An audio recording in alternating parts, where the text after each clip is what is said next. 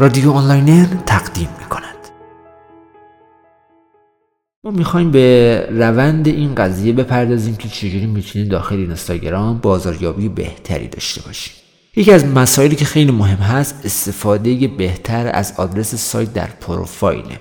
یعنی مثلا شما توی اینستاگرام آدرس وبسایتتون رو درج کنید داخل اون پروفایلتون. و اگر هم وبسایت ندارید بهتره که اونو خالی بذارید. یا اگه مثلا در جاهای دیگه مثل گوگل پلاس جاهای دیگه که هست لینکدین مثلا و جاهای دیگه که شما عضو هستید چه ایرانی چه خارجی بهتره که اون رو قرار بدید که کاربران ببینن. یعنی اون کسانی که میان داخل این اینستاگرام شما اونها رو ببینن. یا مثلا یه صفحه فرود دارید مثلا صفحه فرودی از یه سایتی دارید که اون سایت مثلا داره یه خدماتی ارائه میده داره یه کاری رو انجام میده. حالا حالا خدمات سرویس و هر آن چیزی که شما دارین کار می‌کنید در نظر داشته باشید اگر این صفحه فرود رو بذارید خیلی می‌تونه تاثیر گذار باشه. و این صفحه فرود رو سعی کنید صفحه بذارید که ایمیل مخاطب رو بگیرید و مخاطب یک هدیه بدید. یک کتاب الکترونیکی رایگان بدید یک آموزش صوتی رایگان بدید یک فیلم یا هر اطلاعات جذاب دیگه که می‌تونه برای کاربر خوب و مفید باشه. یکی از موارد دیگه که خیلی می‌تونه مهم باشه ایجاد توقف بر عکس هاست. یعنی به عنوان مثال از عکسایی استفاده کنید که باعث کنجکاوی کاربر بشه یا عکسایی که جذاب هستن کیفیت خوب دارن.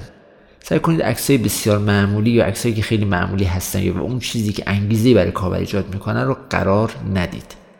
چون این باعث میشه که کاربر جذب نشینید از تصاویر استفاده کنید که یکم خاص باشه یکم ویژه باشه یکم بولد باشه. و کاربر وقتی اون رو می‌بینه لذت ببره ازش. و دائما درگیر باشه این عکس چیه؟ چجوریه؟ و محو اون عکس و اون متنی که حالا روی عکس شما کار کردید بشه. این می‌تونه تاثیرگذار باشه بر این قضیه. یکی دیگه نوشتن توضیحات پروفایل برای follow شدن هست. سعی کنید داخل bio تون داخل اون پروفایلتون از موارد معمولی و کلیشه‌ای استفاده نکنید. سعی کنید از خودتون تعریف نکنید. کسب کارتون تعریف نکنید. سعی کنید از موارد استفاده کنید که وقتی مثلا به عنوان مثال شما می‌خواین برین یک صفحه رو یک page ی رو follow کنین به اون اهمیت می‌دید. براتون جذابه. یه دلیل قانع کننده‌ای برای این وجود داره که خب من الان برم follow کنم. این follow برای چی باید انجام بدم؟ برای چی باید این follow رو بکنم؟ برای چی این page اصلا باید دنبال کنم؟ خودتون جای اون شخص قرار بدید.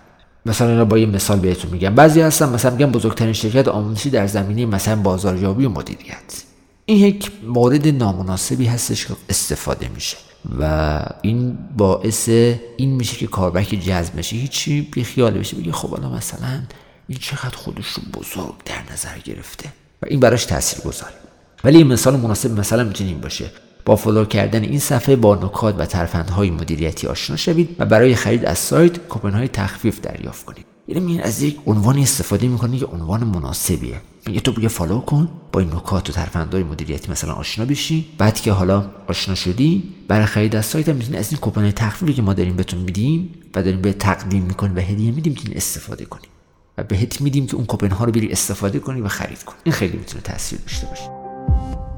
رادیو آنلاینر. با ما آنلاین باشید. آنلاینر